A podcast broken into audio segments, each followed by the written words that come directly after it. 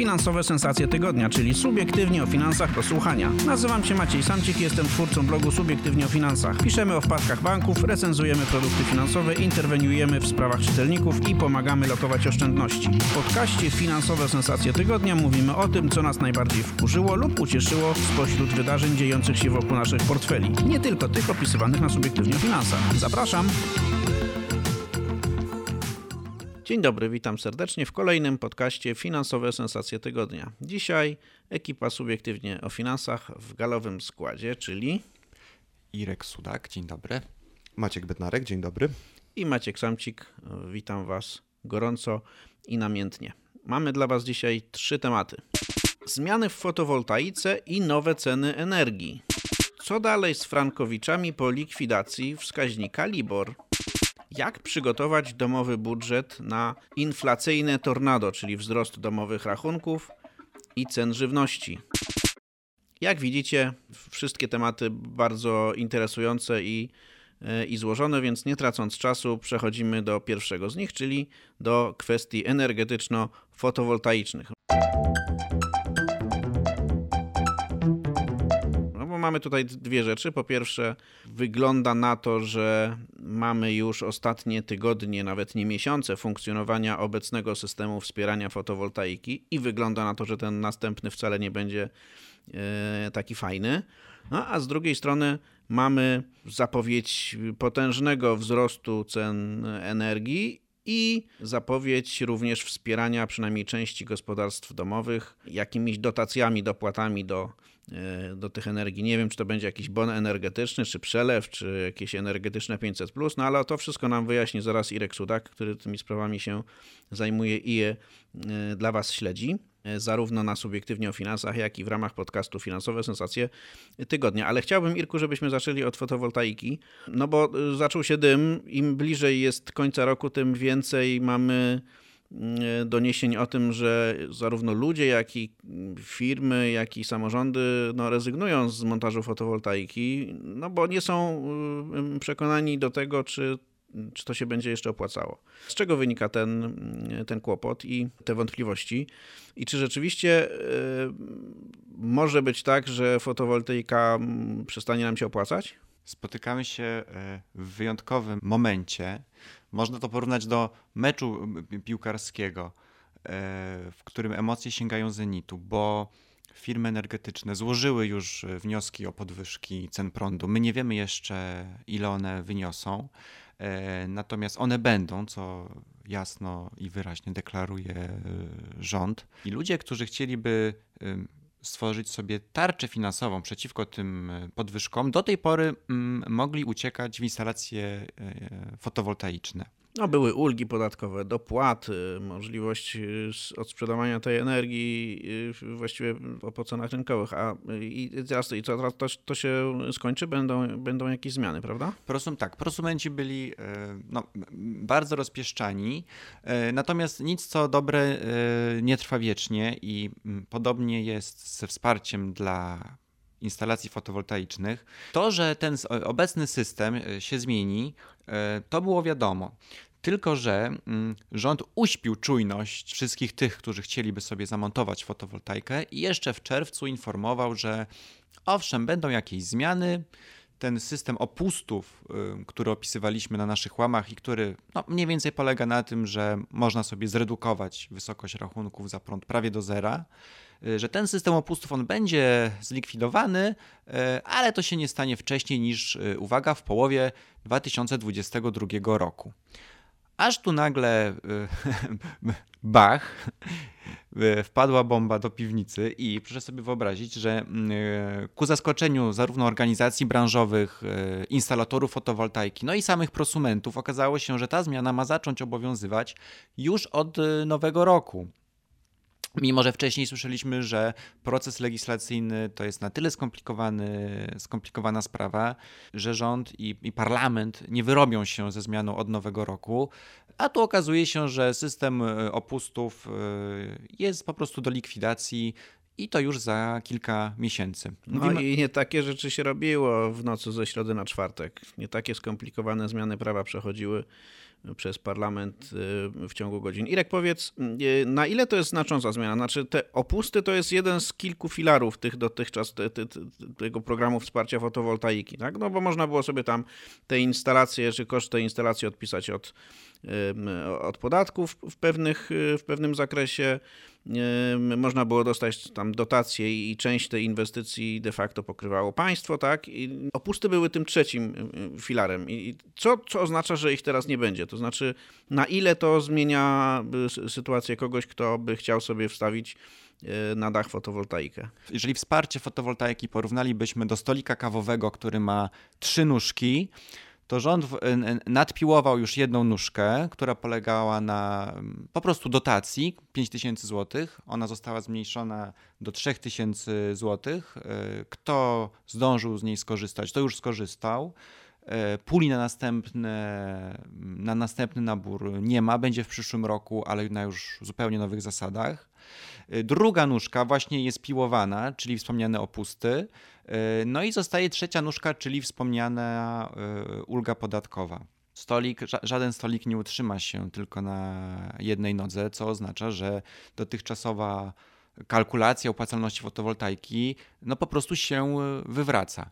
No dobra, no do tej pory było tak, że jak wyprodukowałem więcej prądu niż byłem w stanie zużyć jako prosument, posiadacz fotowoltaiki, to wysyłałem ten prąd do sieci i w zamian za to w jakiejś innej porze roku albo w innych godzinach, kiedy z kolei mi tego prądu brakowało, mogłem go sobie no, za darmo, czy też prawie za darmo odebrać. I to było fajne. No ale teraz ma być inaczej. To, to znaczy, jak ma być i dlaczego to już nie jest takie fajne. Tak, te, konfitu te konfitury, które były do tej pory, skłoniły już prawie 800 tysięcy ludzi, żeby sobie założyć tę fotowoltaikę, co sprawiło to, że e, lokalne sieci energetyczne e, no po prostu nie wyrabiają z przyjęciem tej nowej porcji prądu, z jej konsum przyjęciem i dystrybucją do naszych e, sąsiadów. No, I magazynowaniem pewnie też. Tak, to, o, oczywiście tak, tak. Stąd pomysł, żeby ograniczyć e, to wsparcie. I na czym ma polegać nowy system? No, w skrócie ma polegać na tym, że będziemy sprzedawać każdą ilość energii, która wyprodukuje nasza instalacja fotowoltaiczna. Pytanie brzmi, po jakiej cenie? No, od, od tego wszystko zależy. Czy, czy, czy to się będzie opłacać, czy nie? Sednem jest cena. Ona prawdopodobnie nie będzie zbyt wysoka. No bo gdyby, gdyby było inaczej, to nikt by tego systemu nie zmieniał, tak? No to jest chyba tak zrobione, żeby, żeby nas mniej skłaniać do tego oddawania energii do sieci. Można powiedzieć, że lepiej już y, było. na, pewno, na, na pewno ten system nie będzie lepszy niż to, co jest do tej pory. Organizacje branżowe mm, po wnikliwej e, analizie y, ustawy i też no, śledzeniu prac y, komisji, Y, tłumaczą to w ten sposób, że będziemy sprzedawać energię y, po cenach netto, a odbierać w cenach y, brutto. No i to już samo to sugeruje, że to nie będzie aż tak korzystne jak ten obecny system. Niestety, nawet, nawet gdyby te ceny były takie same, bo mogą być też niższe, to znaczy może być też tak, że jak chcesz, drogi w prosumencie, odsprzedać energię do sieci, to ją możesz odsprzedać, ale my ją weźmiemy za 50 albo 70% jej wartości rynkowej, ale jak będziesz chciał zassać z sieci energię e, dla swojego domu, no to płacisz tyle, ile płacą wszyscy inni. Jest to możliwe? Diabeł tkwi w szczegółach. Co do zasady, y, tak. Mm, natomiast to jest trochę wtórne, bo mm, istotą, istotą dobrego wsparcia jakiejkolwiek jak, działalności jest y, y, prostota i gwarancja stałej ceny i przewidywalności tego wsparcia na, na lata. W przypadku fotowoltaiki to jest mowa o 10-15 latach. Tego ten nowy system no po prostu nie daje, nie gwarantuje. Nawet jeżeli ta ustawa zostanie uchwalona w tym kształcie, i będziemy znali jakikolwiek chociażby benchmark cenowy, e, to on nie będzie gwarantowany, e, po prostu nie będzie gwarantowany ani na miesiąc, ani na rok. Będziemy sprzedawać po prostu e, swój prąd ze swojej fotowoltaiki po cenach dynamicznych. A jeżeli takich osób jak my mm, będą dziesiątki i setki tysięcy, no to siłą rzeczy ta cena jednostkowa, ona nie będzie wysoka i to, czy fotowoltaika na tych nowych zasadach będzie się zwracać i ile będzie ten proces trwał lat, no to na pewno będziemy to liczyć na naszych łamach w najwstępnych artykułach, kiedy będziemy znać więcej szczegółów. No tak, to co wiemy dzisiaj to tyle, że prawdopodobnie już nie będzie, nawet na pewno nie będzie już tak, Y, jak jest dzisiaj, że ten czas zwrotu inwestycji w fotowoltaikę, która to inwestycja no, jest, zwykle wymaga włożenia tam tych 25 tysięcy złotych, y, że ten, ta, ten zwrot y, nie będzie już następował po jakichś tam 7 latach jak dzisiaj. No niektórzy mówią, że to będzie 9 lat, niektórzy, że nawet naście, ale to też zależy od cen prądu, tego, no, który za który musimy mm, płacić, którego, które albo sobie sami produkujemy, albo musimy go y, gdzieś kupić. Im wyższa będzie cena prądu, tym szybciej będzie się zwracała inwestycja w własną produkcję prądu, czyli w fotowoltaikę. No i właśnie teraz chciałbym przejść do tego y, wątku z, z cenami prądu. Co tak naprawdę dzisiaj wiemy o y, możliwych podwyżkach y, ceny energii? Wspomniałeś o tym, że firmy energetyczne złożyły już swoje wnioski taryfowe do Urzędu Regulacji Energetyki, ale jak rozumiem, są one tajne, łamane przez poufne. Czy oni się naprawdę tak wstydzą ogłosić i powiedzieć nam, o, o ile by chcieli podwyższyć nam ceny? To jest bardzo dobre y, pytanie, dlaczego y, one są tajne. Y, no, może chodzi o to, żeby mm, uśpić czujność i budować napięcie, które i tak znajdzie ujście mniej więcej na dwa tygodnie przed końcem roku. Żeby nie, nie, do, nie doszło do jakiegoś zwarcia. Tak jest. Chociaż, chociaż Przypominam sobie sytuację sprzed roku, kiedy też już te podwyżki były spore, to mm, ten proces serwowania podwyżek był rozłożony na e, mniej więcej półtora miesiąca, czyli e, Urząd Regulacji Energetyki zatwierdzał kolejne podwyżki kolejnym firmom no, w takich interwałach czasowych, mniej więcej tam kilku tygodni do miesiąca, bo no, było to tłumaczone tym, że no, po, no, po, prostu konieczne są głębsze analizy. Natomiast nie, nie było, przekaz był taki, że y, nie można, było, nie można było napisać, że od nowego roku prąd drożeje absolutnie wszystkim. No nie, ja rozumiem tę strategię, ponieważ y, liczba miejsc na sorach jest jednak ograniczona. Jakby tak y, całemu krajowi powiedzieć jednego dnia, że będzie płacił dużo więcej za prąd, to mogłyby się skończyć moce przerobowe tych wszystkich miejsc leczniczych, które by musiały cucić przerażonych y, y, konsumentów. Tak? Pewnie teraz też zostanie to jakoś tam y, opowiedziane na raty. No ale zanosi się na to, że, to, że, że ten wzrost cen czy naszych rachunków za prąd to będzie te, te 15%, pewnie jak źle pójdzie to i 20%. No bo te zapowiedzi firm energetycznych, one tam są jeszcze bogatsze, tak? Są, są yy, informacje, że, że któraś z firm energetycznych chyba 40% by chciała nam podwyższyć cenę energii. To jest już taka świecka tradycja, że yy, firmy...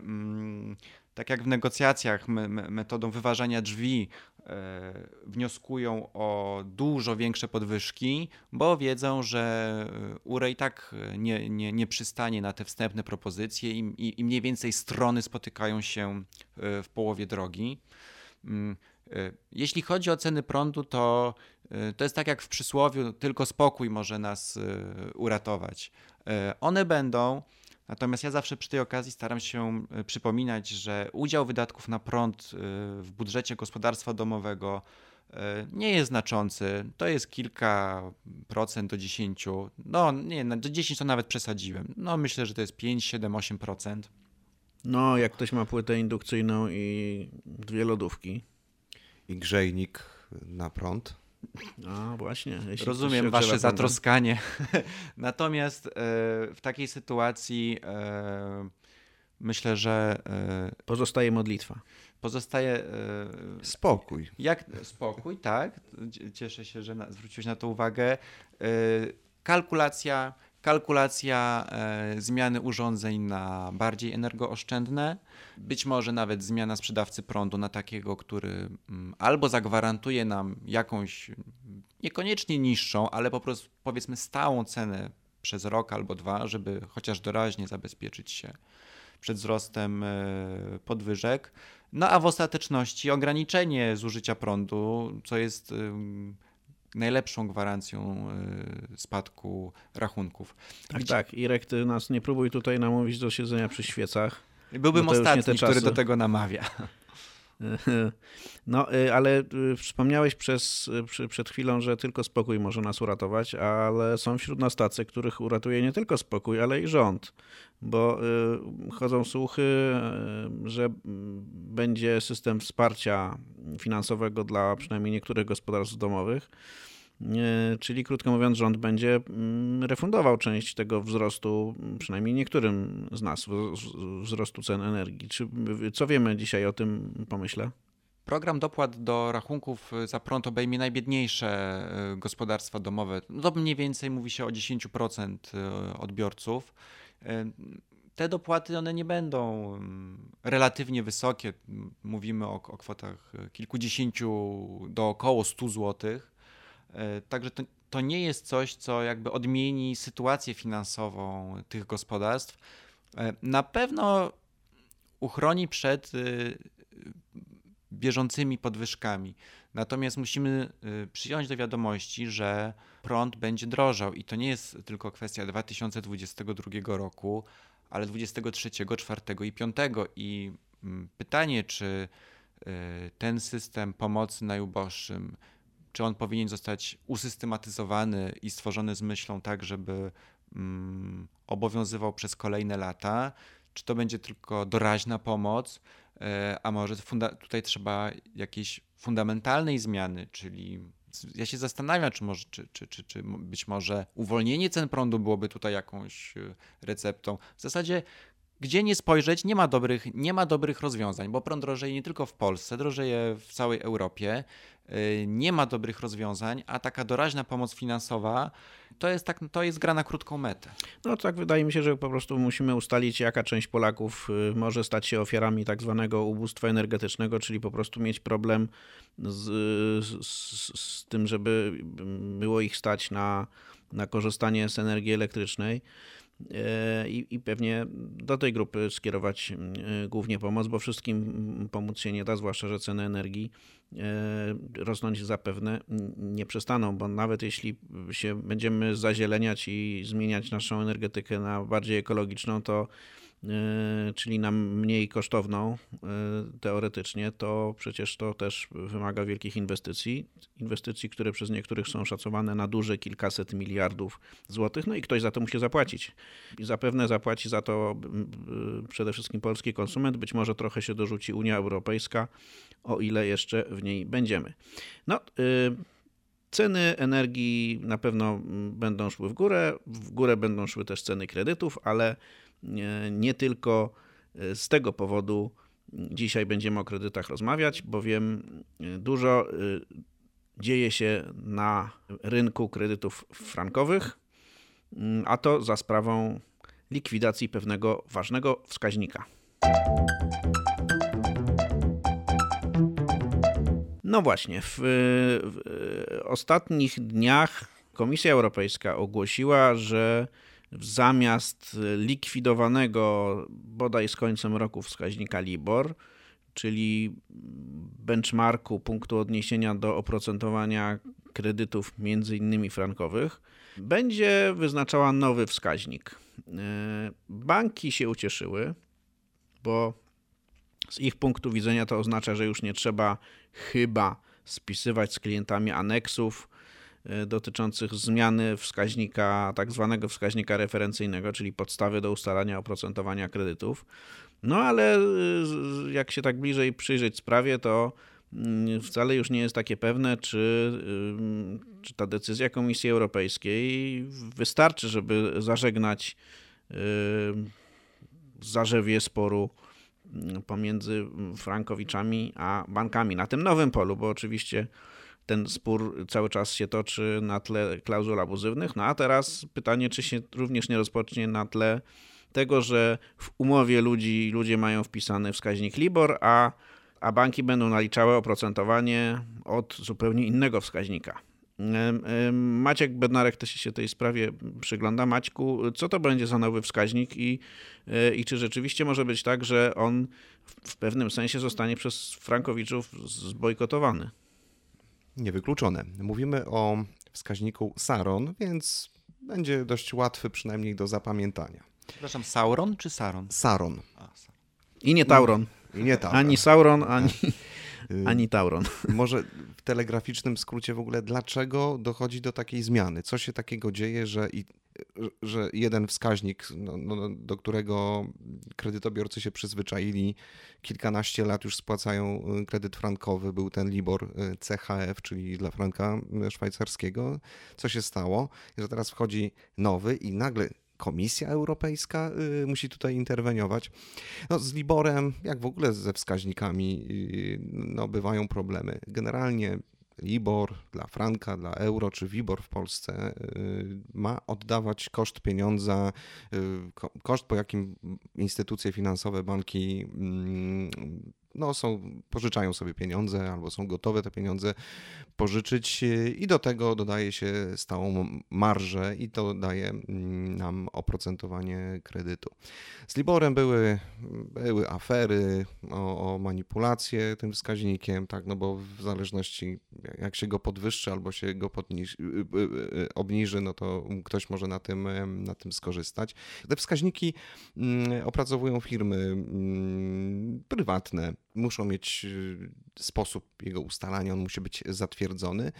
Problem w tym, że tych transakcji nie ma, które mogłyby ten koszt, koszt pieniądza y, oddać. Y, zarówno dla franka szwajcarskiego, dla euro, czy, czy w Polsce, dla Wiboru, o czym, o czym ostatnio też dużo piszemy. I po prostu administrator tego wskaźnika LIBOR CHF po prostu się wycofał. Ogłosił z wyprzedzeniem, że tylko do końca roku będzie ten wskaźnik e, opracowywał. No i pojawiła się luka, no bo teraz jak liczyć e, to oprocentowanie? I teraz e, tak, na poziomie Unii Europejskiej jest dyrektywa, obowiązuje dyrektywa BMR, która reguluje właśnie funkcjonowanie tych wskaźników i zgodnie z nią y, wszystkie kredyty y, powinny, które zostały udzielone po 2018 roku, powinny y, mieć w umowach zapisany wskaźnik zastępczy, alternatywny. Gdyby coś się stało, gdyby właśnie tak jak Libor przestał być publikowany, no to trzeba powiedzieć klientowi, jeżeli tego wskaźnika nie będzie, jeżeli zmieni się sposób jego wyliczania, będziemy stosować nowy wskaźnik.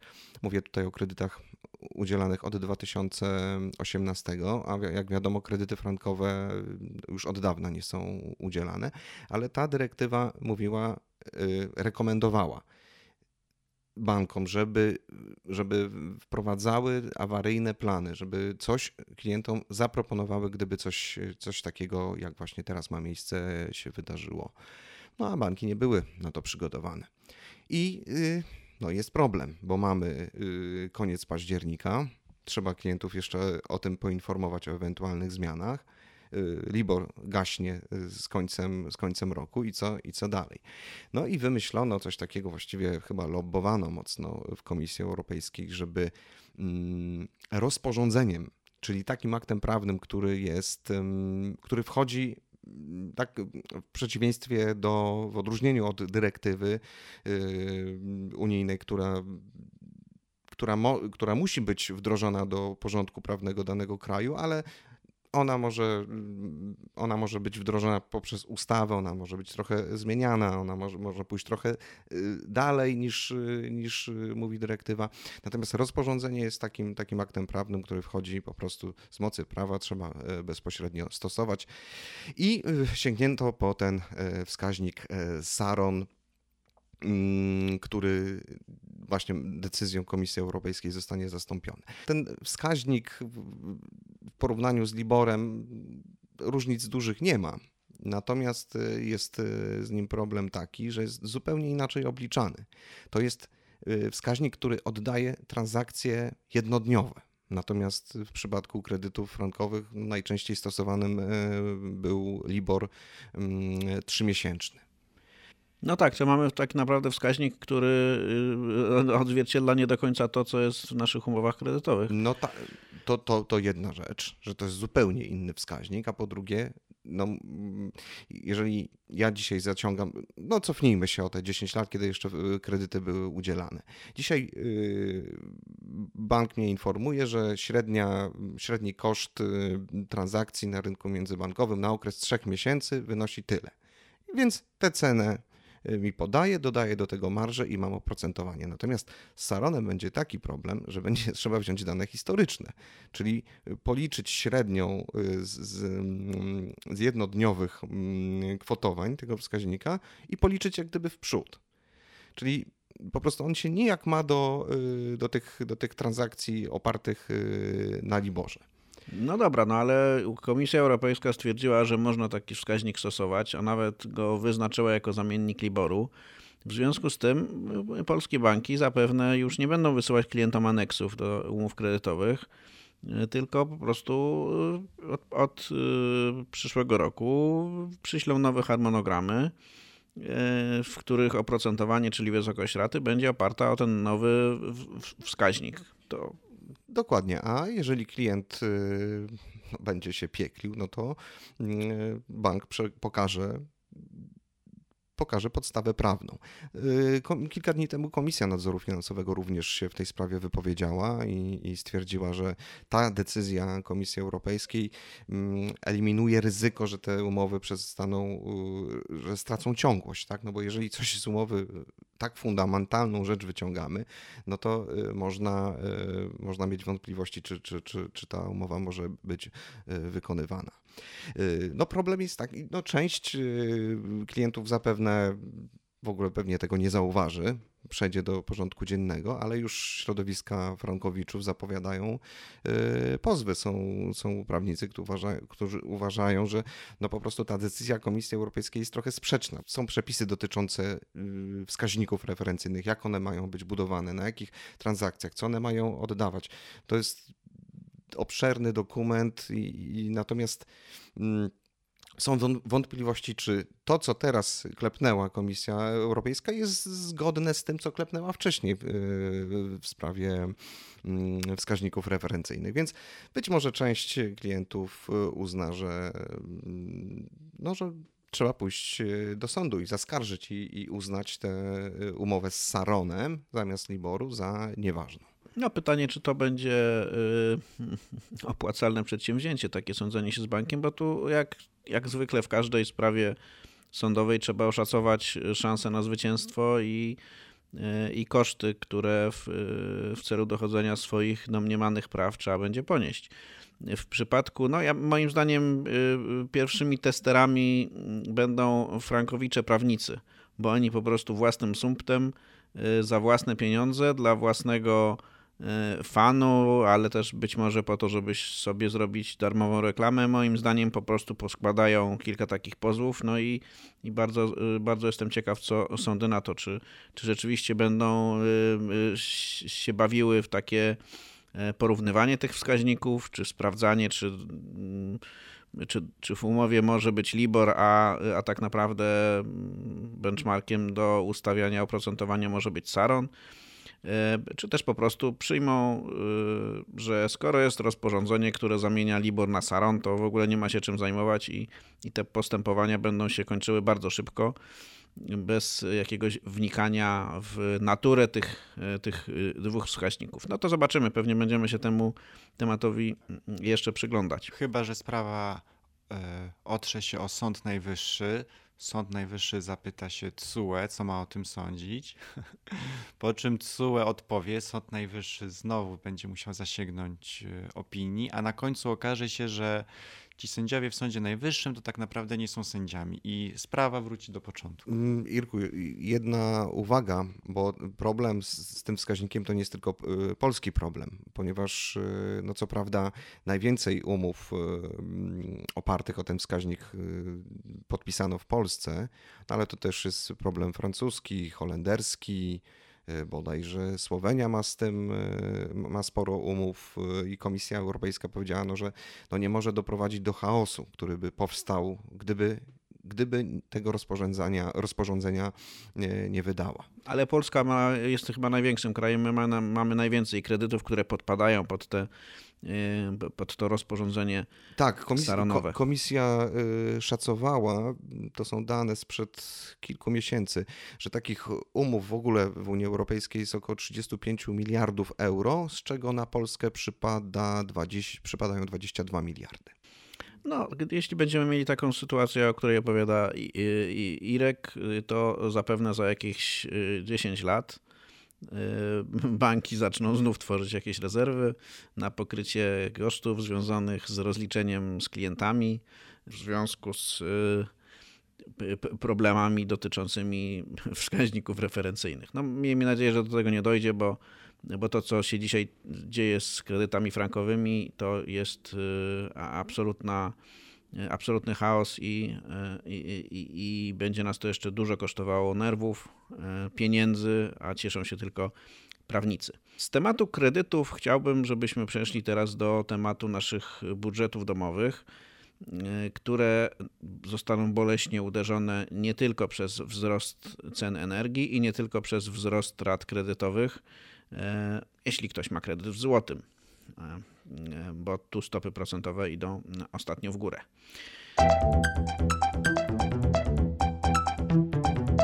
To, co nas czeka, moi mili, to spory wzrost cen żywności.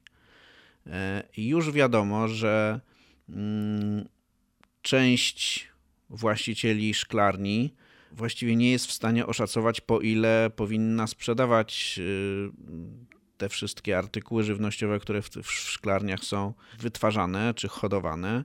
Część z nich y, twierdzi, że wręcz no, nie opłaca im się y, utrzymywanie tych szklarni, bo po prostu nie ma takiej ceny, która by im zrekompensowała koszty wynikające z faktu, że no, szklarnia jest niezwykle energochłonnym y, środowiskiem biznesowym, jeśli można tak określić.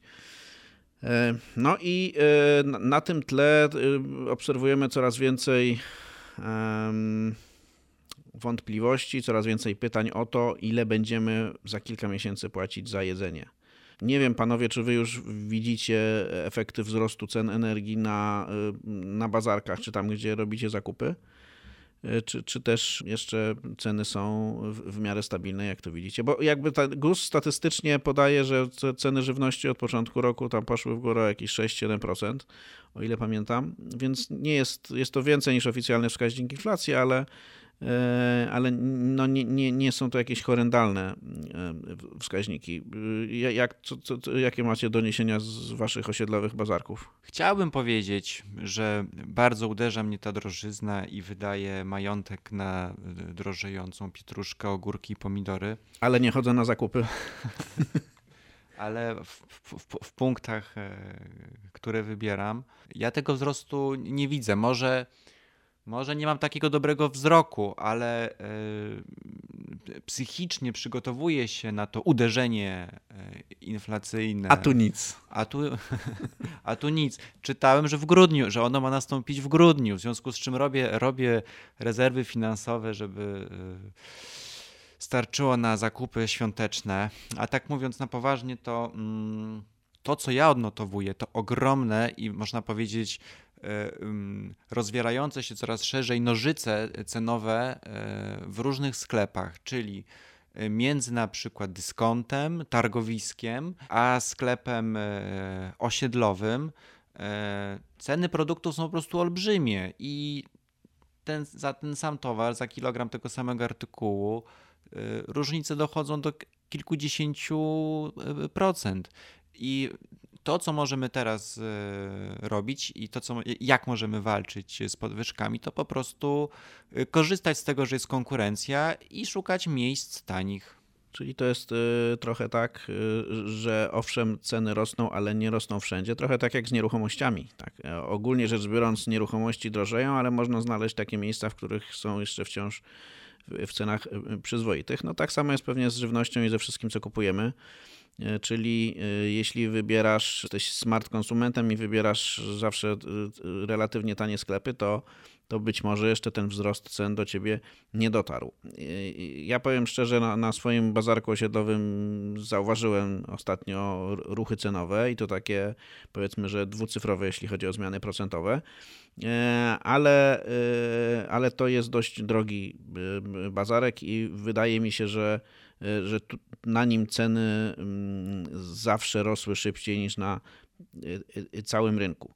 Ale nie o tym chciałem rozmawiać. Chciałbym y, y, Was, drodzy słuchacze, przygotować trochę na to, co się może zadziać w przyszłości, bo oczywiście zaraz po święcie zmarłych pewnie ruszy kampania marketingowa związana z Black Friday.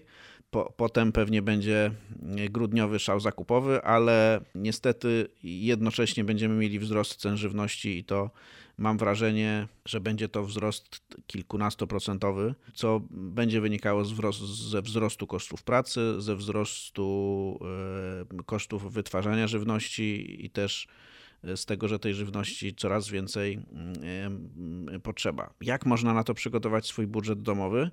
No, moim zdaniem przede wszystkim warto sprawdzić, na co idą nasze pieniądze, to znaczy zrobić sobie podsumowanie budżetu domowego i ustalić, jaka część tego budżetu to są domowe rachunki, jaka część to, jest, to są wydatki na żywność, jaka część to są wydatki na usługi.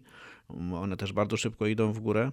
I wtedy mamy już określony pole gry, to znaczy wiemy, jaka część tego naszego budżetu domowego to są wydatki, które możemy próbować przynajmniej w jakiś sposób ciąć, a jaka część to są takie rzeczy jak na przykład raty kredytów, jakieś abonamenty, jakieś stałe opłaty związane z, ze szkołą dla dzieci na przykład, no, z których zrezygnować będzie bardzo trudno. Im mniejsza jest ta elastyczność, im większa jest ta część y, stała wydatków, tym bardziej y, trzeba się skupić na tym, żeby w najbliższych miesiącach no, nie przepuszczać pieniędzy i żeby nie kontrolować swoje wydatki po prostu, najzwyczajniej w świecie. Pamiętajcie o tym, że mniej więcej 10% naszych wydatków na żywność to są wydatki w pewnym sensie nieuzasadnione, to znaczy y, to one wynikają z tego, że kupujemy za dużo, że kupujemy bezmyślnie, że rzeczy nam się psują w lodówce i że je wyrzucamy. W każdym domowym budżecie jest te 10% y, pola manewru, na lepszym zarządzaniu y, lodówką. Y, to, na co chciałbym zwrócić Waszą uwagę, y, przygotowując was, Was na kryzys, no nie chcę powiedzieć kryzys żywnościowy, który teraz się dużo mówi o kryzysie paliwowym czy energetycznym, nie sądzę, żebyśmy mieli kryzys żywnościowy, ale na wyższe ceny e, żywności pewnie e, musimy się przygotować. I, i, i chciałbym e, Wam również zwrócić uwagę na kwestie subskrypcji i abonamentów, bo one dość mocno zawładnęły naszym życiem. Nasze karty kredytowe, do naszych kart kredytowych, do naszych kart płatniczych i do naszych kont bankowych są przypięte różne stałe abonamenty i warto zrobić ich y, spis i ewentualnie mm, z niektórych po prostu zrezygnować. E, ostatnio, nie wiem, panowie, wy używacie telefonów w abonamencie czy prepaidowych? Ja mam abonament. Ja też mam abonament. Ja też mam abonament i y, y, a ostatnio miałem bardzo ciekawą rozmowę z jednym z czytelników subiektywnie o finansach, który na liczbach bardzo prostych i bezwzględnych pokazał, że w zasadzie ten sam pakiet usług, który można mieć za 60-80 zł w abonamencie, da się kupić y, w ramach prepaidów tańszej E, firmie i bez zobowiązań za złotych 40. E, Powiem szczerze, że już kiedyś takie obliczenia wykonywałem. Wtedy jeszcze warunki były trochę inne, natomiast dzisiaj rzeczywiście jest tak, że warunki prepaidowe, jeśli chodzi o telekomunikację, są naprawdę niezłe i w dużej części przypadków po prostu bardziej się opłaca mieć prepaid niż płacić abonament i być związanym umową mm, na dwa lata. Chciałbym, żebyście przygotowując się na to, co nas czeka w przyszłym roku, y, żebyście wszyscy po prostu zrobili sobie spis tego, na co wydajecie pieniądze, żebyście zrobili przegląd subskrypcji, żebyście wdrożyli metody oszczędzania na zawartości lodówki, to znaczy spróbowali zredukować liczbę czy ilość marnowanej żywności i żebyście to, co można zamienić z abonamentu na e, prepaid, żebyście po prostu zamienili. I to są takie no, najważniejsze chyba sposoby tego, jak przygotować się na to uderzenie. No, nie wiemy jeszcze, jak ono będzie silne, ale pewnie, pewnie będzie dość solidne uderzenie, jeśli chodzi o wzrost cen żywności. Czy, czy o czymś zapomniałem, panowie? Macie w głowie jeszcze jakieś E, e, rady dla domowego portfela, które, e, o których warto wspomnieć w, w kontekście spodziewanego wzrostu cen żywności. Tak, żeby nie bolało. Żeby nie bolało. Tak, ja jeszcze mam radę, że jeżeli nie jesteśmy w stanie obniżyć wydatków, musimy zwiększyć dochody. Czyli pójść do szefa po podwyżki. Życzymy Wam wszystkim podwyżek, które zrekompensują wzrosty cen energii, wzrosty cen żywności, wzrosty cen usług i wzrosty cen wszystkiego. I tym życzeniem kończymy dzisiejszy podcast Finansowe Sensacje Tygodnia. Żegnają się z Wami czule i namiętnie Irek Sudak, Maciek Bednarek i Maciek Samcik. Do usłyszenia za tydzień. Inne odcinki tego podcastu znajdziesz na stronie Subiektywnie o Finansach www.subiektywnieofinansach.pl. Zapraszam!